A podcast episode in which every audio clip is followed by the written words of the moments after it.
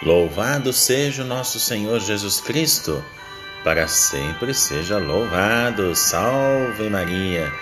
Meus queridos irmãos e irmãs, a paz e a bênção de Deus. Estamos aqui mais uma vez reunidos para o nosso santo do dia. E claro, só temos que agradecer a Deus por tantas bênçãos e graças do céu. E hoje nos encontramos aqui, dia 11 de novembro de 2021. E olha, hoje o primeiro santo que vamos lembrar, meus queridos, é São Martinho de Tours. E ele foi tão venerado e popular na França que 3.700 paróquias o tem como padroeiro. Vocês acreditam nisso?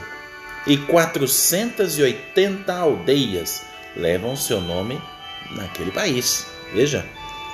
E aí eu pergunto a vocês, por que, que São Martinho de Tours é tão venerado em sua terra? Eu respondo, conta-se dele que certa feita deu a um pobre e a metade de sua túnica, que ele próprio cortou com a espada de militar. Se desse a túnica inteira, ficaria orgulhoso. Se não desse nada, seria avarento. Então deu a metade. Ele contribuiu muito para que em toda parte o evangelho fosse anunciado pelos monges, particularmente na zona rural do país, não é? Então, de fato, São Martinho de Tours foi um grande homem despojado, dedicado aos mais necessitados. Vamos partir agora da França para Guatemala, onde morreu nesse dia Guilherme de Woods, e seus companheiros que ajudavam os colonos na formação de cooperativas. Não se sabe até hoje, jamais se explicou o mistério do desastre do avião que o transportava. Era no ano de 1976. Na Guatemala, vamos para o Egito, onde o mártir chamado Menas é venerado. É? Existe também em Roma uma igreja a ele dedicada, onde o Papa São Gregório fez uma série de pregações sobre esse santo, o que muito contribuiu para torná-lo grande e célebre. Saindo do Egito, vamos para a Turquia e admiramos São Teodoro, chamado Estudita, é, que viveu no fim do século VIII e inícios do século IX. Transformou-se num símbolo da defesa da verdade, apesar de tantas perseguições em meio a muitas incompreensões.